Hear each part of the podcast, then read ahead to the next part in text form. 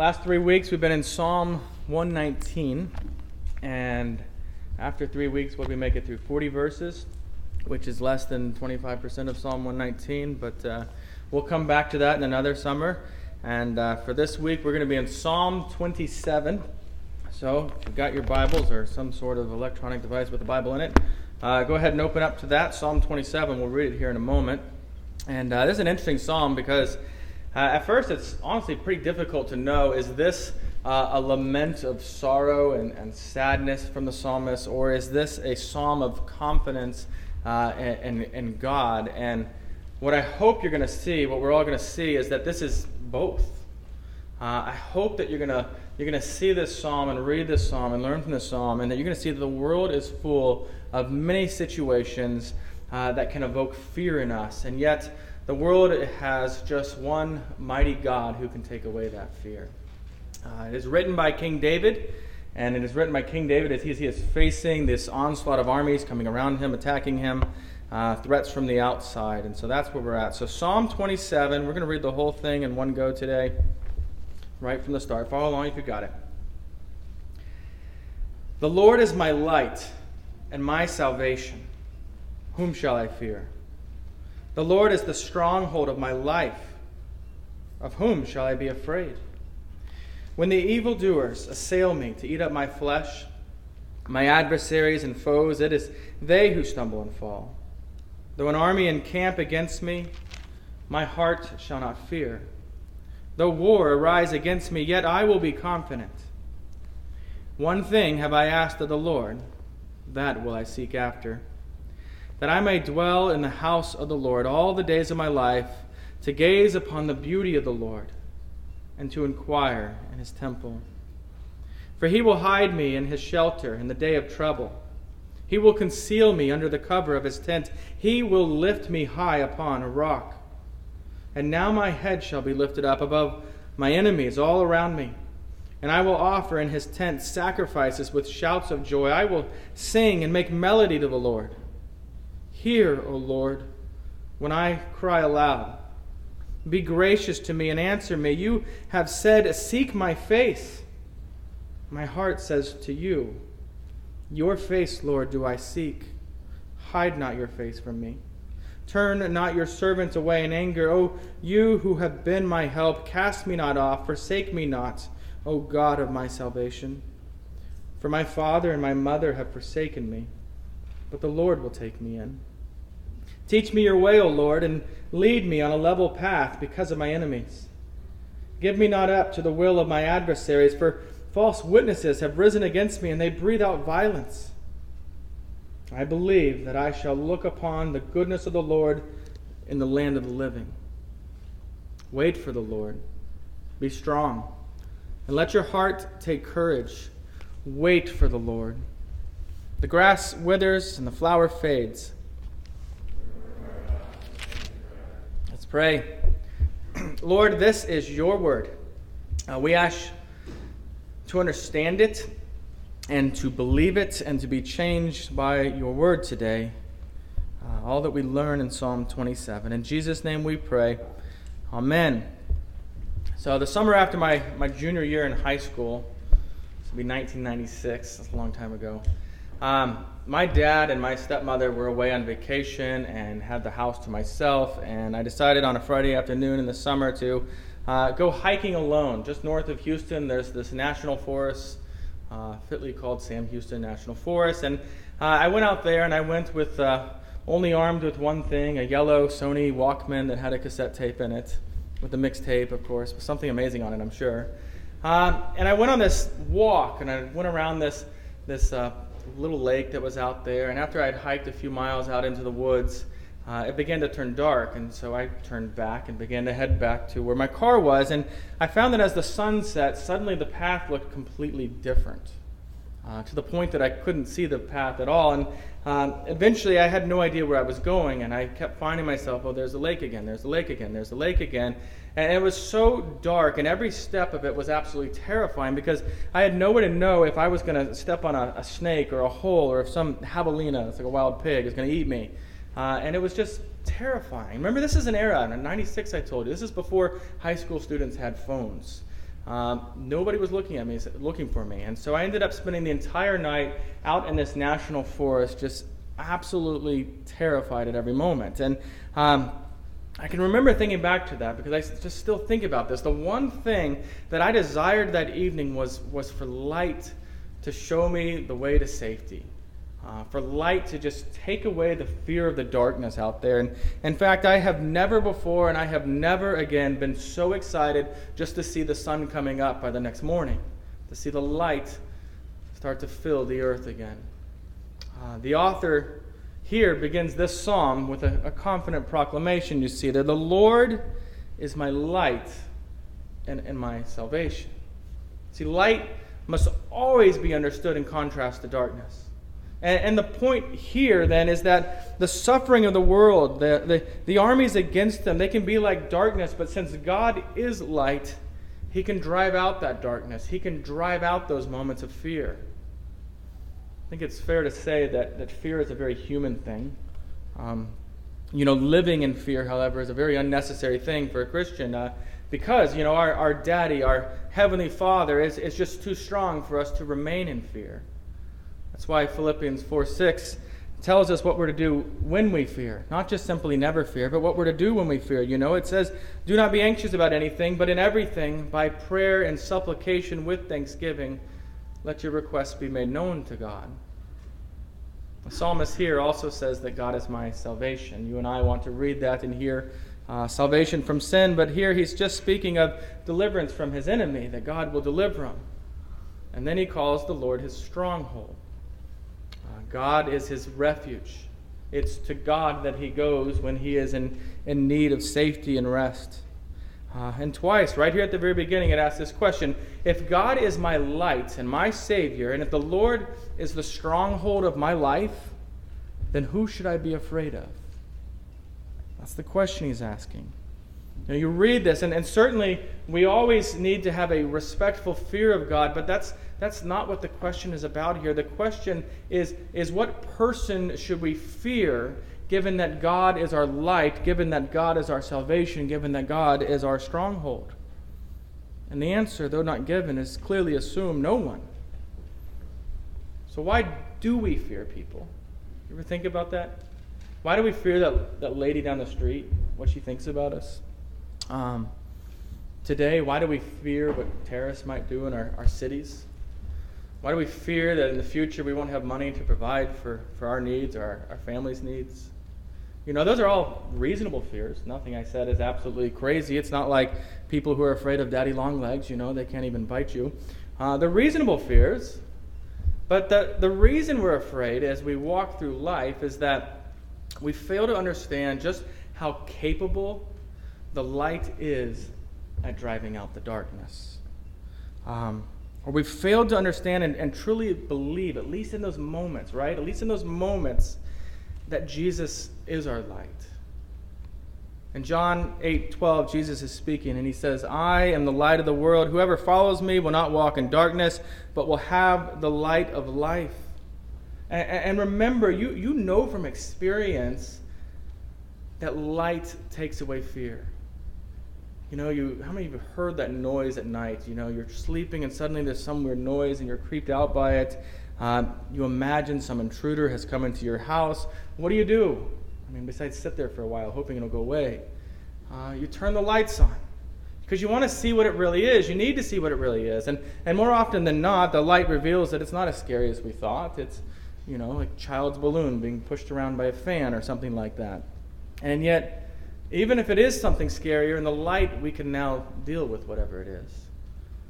Um, and in life, you know, God does not leave us to deal with fearful things and situations alone. You remember that, that feeling as a child when uh, you're running from something that terrified you, right? Maybe a dog off a leash, maybe an angry sibling, something like that. And you'd run into the arms of your mother or your father, and they'd, they'd lift you up and bring you into safety, right? In those strong arms. How many of you as adults have just wished that someone could offer that to you at points in your life? Right? You know, we're, we're told in the psalm that, that God can, that God does, and, and, you know, for, for those who are his children, that he gives a comfort just like that. And then verse 3 ends with the psalmist feeling so confident in God. He, says, we will, or rather, uh, you know, that we're going to walk through God, or we're going to walk through life, rather, either confident that God will protect us, or our life is just going to be filled with fear. Verse 4 is pretty significant here. If you could ask the Lord of one thing, what would it be? You ever, you ever think about that? If I could ask God anything, what would it be the one thing?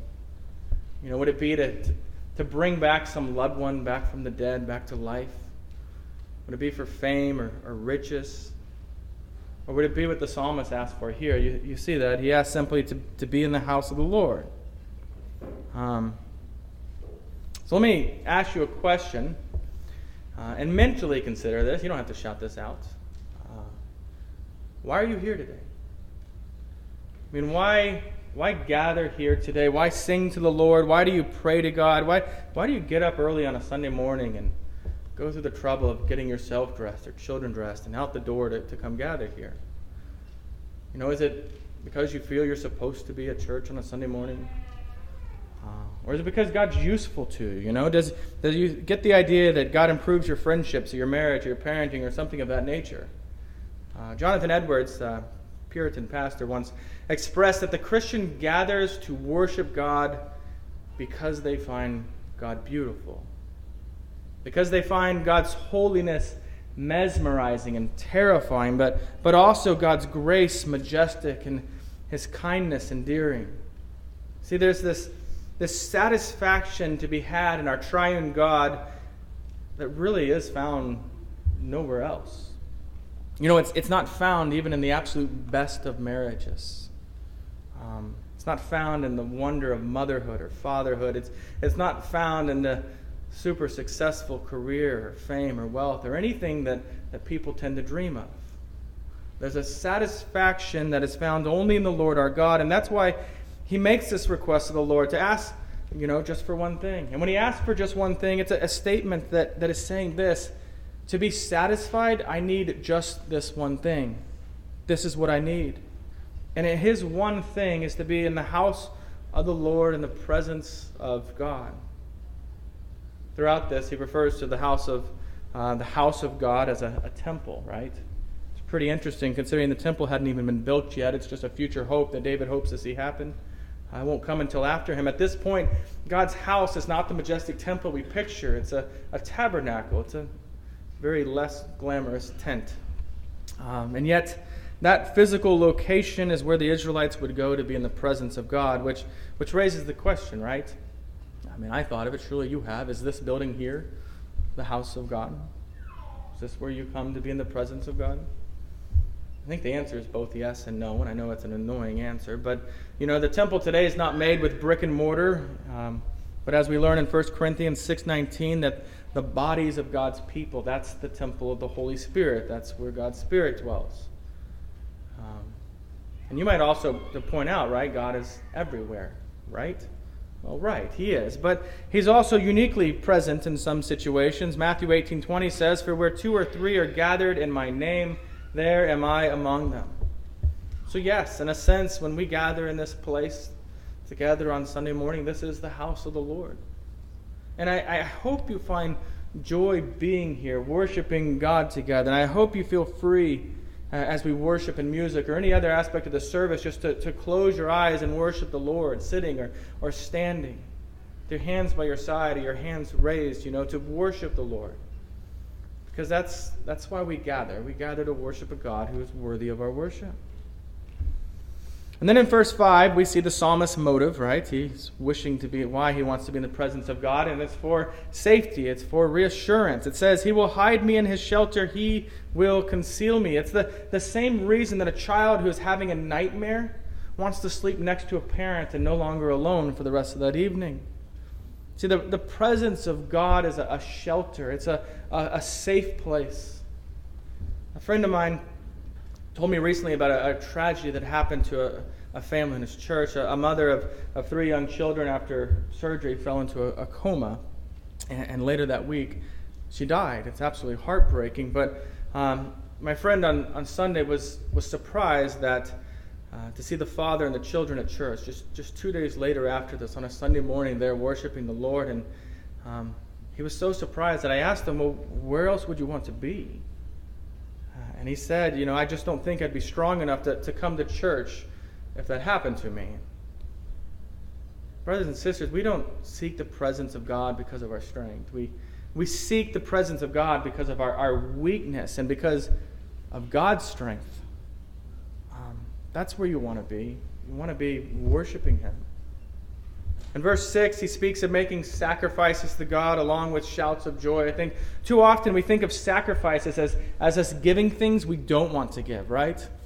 It's, you know, you can have my bottle cap, but you can't have my bottle and what's in it. You know, it's, it's that idea of giving something that we don't want to let go of. Uh, our, our, giving to God, though, should be more like, um, should be less like paying taxes and, and more like proposing, right? When, when I proposed to Laura, I, I gave her a ring. I gave her an expensive ring. Uh, and I did so with, with absolute joy. You know, I, I wasn't there on, on one knee going through my head, you know, what else could I have bought with this money? This is so much money. Yeah, that wasn't what was on my mind. It was just a joy to give to her because I loved her and do love you. That sounds like past tense. um, that's what it means to offer sacrifices with, with shouts of joy, to do so willingly. Okay, so, so many of you, grammar, you can't say the word Nazi anymore. I just did. Grammar types, English grammar types, you know, um, there's a big change here in verse 7. If you notice, the first six verses that uh, are written in the third person, they are talking about God. And now in verse 7, it changes to the first person so that now the psalmist is speaking to God. I think many of us in this room need to make a similar transition from just learning about God, just talking about God, so that we are speaking with God, to God. And that means prayer. Verse, verse 8 then, he confirms that he has obeyed the Lord. He says, You have said, Seek my face. My heart says to you, Your face, Lord, have I, or do I seek.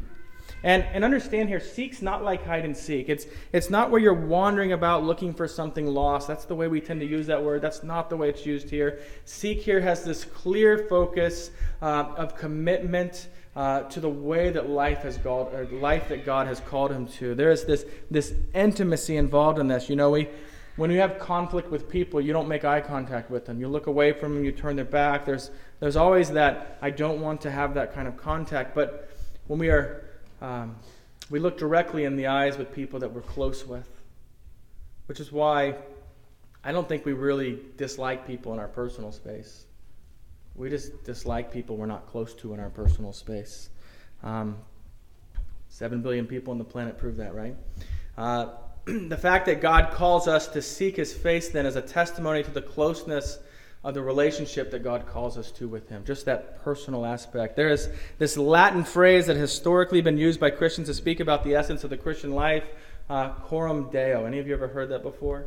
It's Latin. We don't do much Latin, but it means before the face of God. It means that all of life is lived under the authority of God and for the glory of God. It's what 1 Chronicles 16:11 means when it says, "Seek the Lord and his strength, seek his presence continually."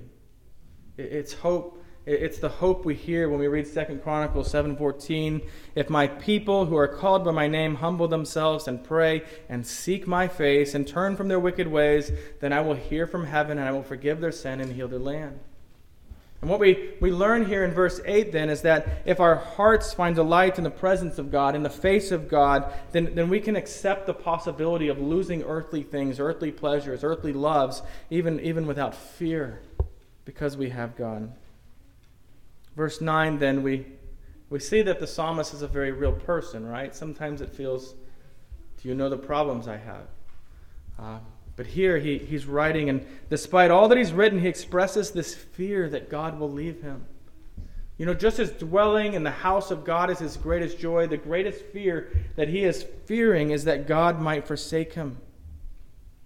Verse 10 then is very interesting. It's. Uh, if you ever read any self help books, some of them are good, uh, but books on anxiety, they tend to tell the reader that the way that we fight anxiety is by imagining a better scenario.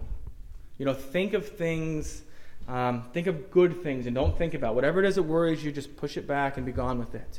Think about good things and how they could turn out. And, and the psalmist here faces anxiety very different. In verse 3, he thinks about the army surrounding him, right? That's a bad thing. Now he imagines one of the worst emotional situations he can think of. He imagines his parents abandoning him. He, he imagines the worst situation, and, and then he combats that truth of the truth of uh, with the truth of who God is and the love of God uh, and how secure it is for the believer. Um, this idea that even if that were to happen, he would still be secure in the love of the Lord. I think it's, it's sad but true that every human is capable of abandoning you, but not God. Not God. I mean, do you hear this, Christian? Not God. Christ has bought you with a price, and you are His, and He will never abandon His children. That's why Jesus can say in John 6 37 through 39, All that the Father has given me will come to me, and whoever comes to me I will never cast out, for I have come down from heaven not to do my will, but the will of Him who sent me. And this is the will of Him who sent me. Listen to this that I should lose nothing of all that He has given me, but raise it up on the last day. Then in verse 13, we, we see this perspective change back again, right? He's been talking directly with God in prayer, and now he's speaking about God again as he proclaims uh, a confident hope that God will indeed guard his life. Um, the psalm then ends with this much needed encouragement and wisdom of verse 14. He says it twice, or twice we say, or he says, Wait for the Lord, right?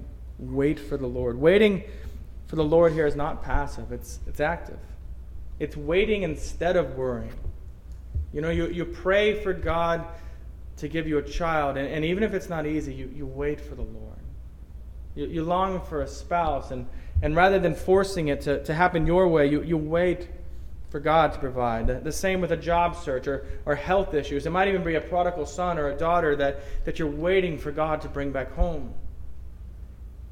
Not only waiting, though, he also writes this. He also writes, Be strong and let your heart take courage.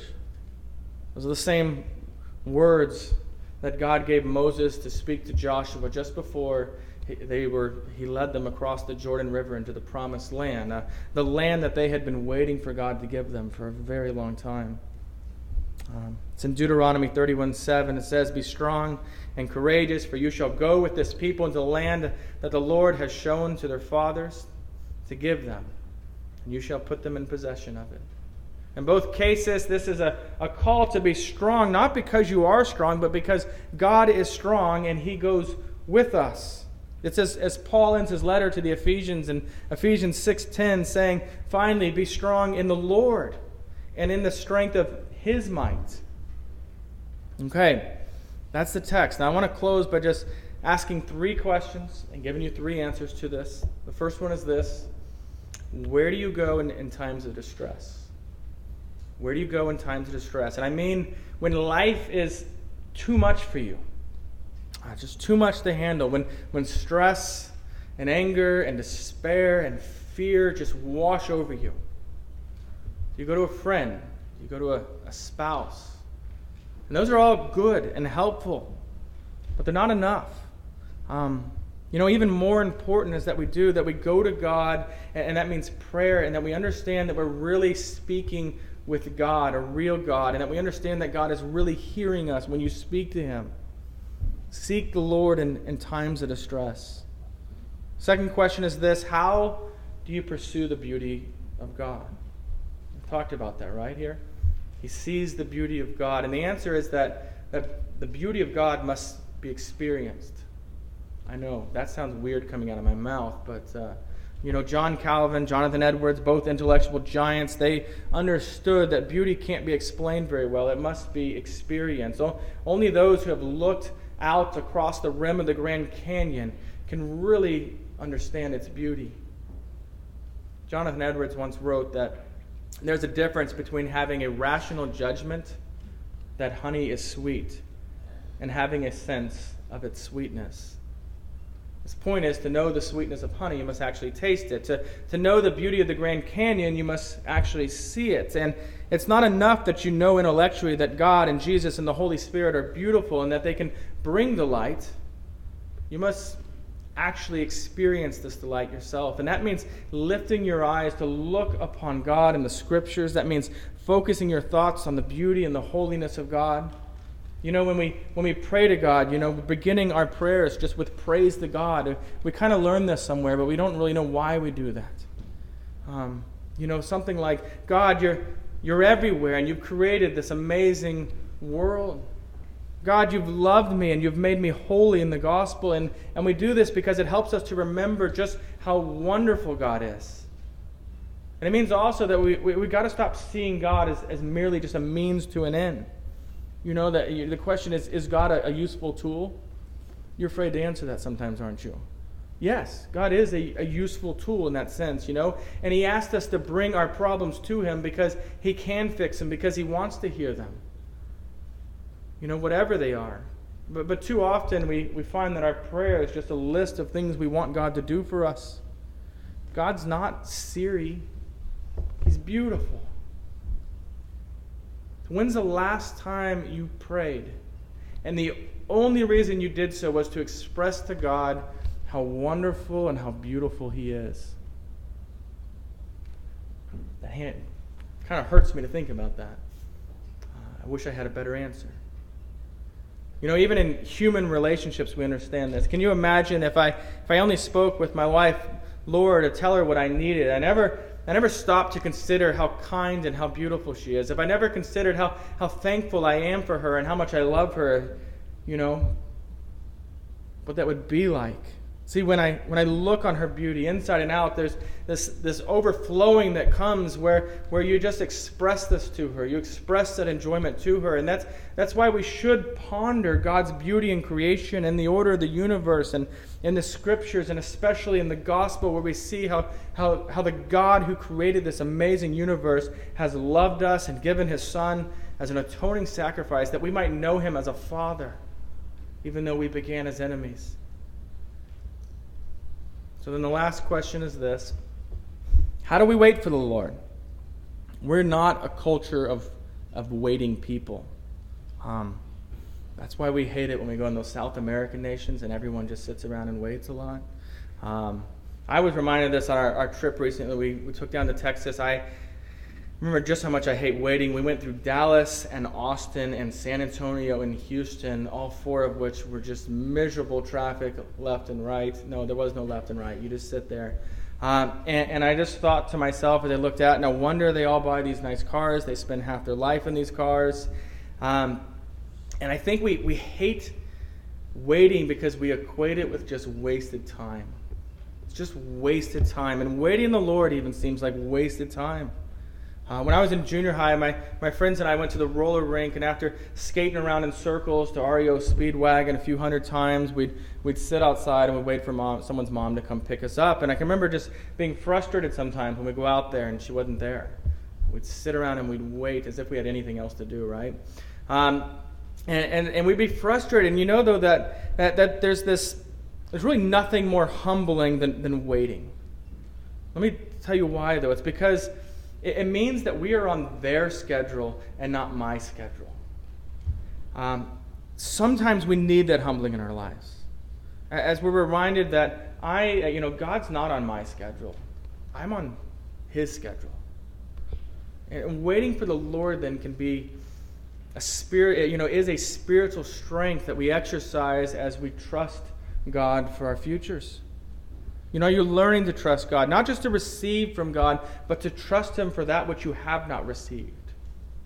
When the pain remains, when the frustration endures, you know, too often we, we prefer action to waiting. That's the way we like to do it. It's even, you know, that's a good thing where waiting is seen as a bad thing, which is, you know, why we need to pray for discernment, I think, to, to know when action is necessary, but also when waiting is the course that we need to take. You know that the saints of the Old Testament, today's psalmist David included, understood that, that God was going to send a Messiah. They understood that, that there was a Savior that was going to come for God's people, but it didn't come quickly. In fact, uh, by any human standard of time, it did not come quickly. They waited and they waited and they waited, and then God kept his promise. God accomplished what he said he would accomplish when Christ was born. He lived a perfect, perfect life and was sacrificed upon a Roman cross for the people of God, past, present, and future. And we again wait today. We're waiting for Christ's second coming. It's not always easy waiting, but uh, we can do so with confidence that knowing that God will finish what He has begun, knowing that He will protect our bodies and our souls, bringing us safely and surely into His eternal kingdom. You know, we can wait with confidence because God himself has guaranteed it. Just just as we see in John 6:39, we read it early. Let me close just by reading the last portion again. And and this is the will of him who sent me, that I should lose nothing of all that he has given me, but raise it up on the last day. That's speaking about me and you. If your faith is in Christ, that you'll be risen in the last day.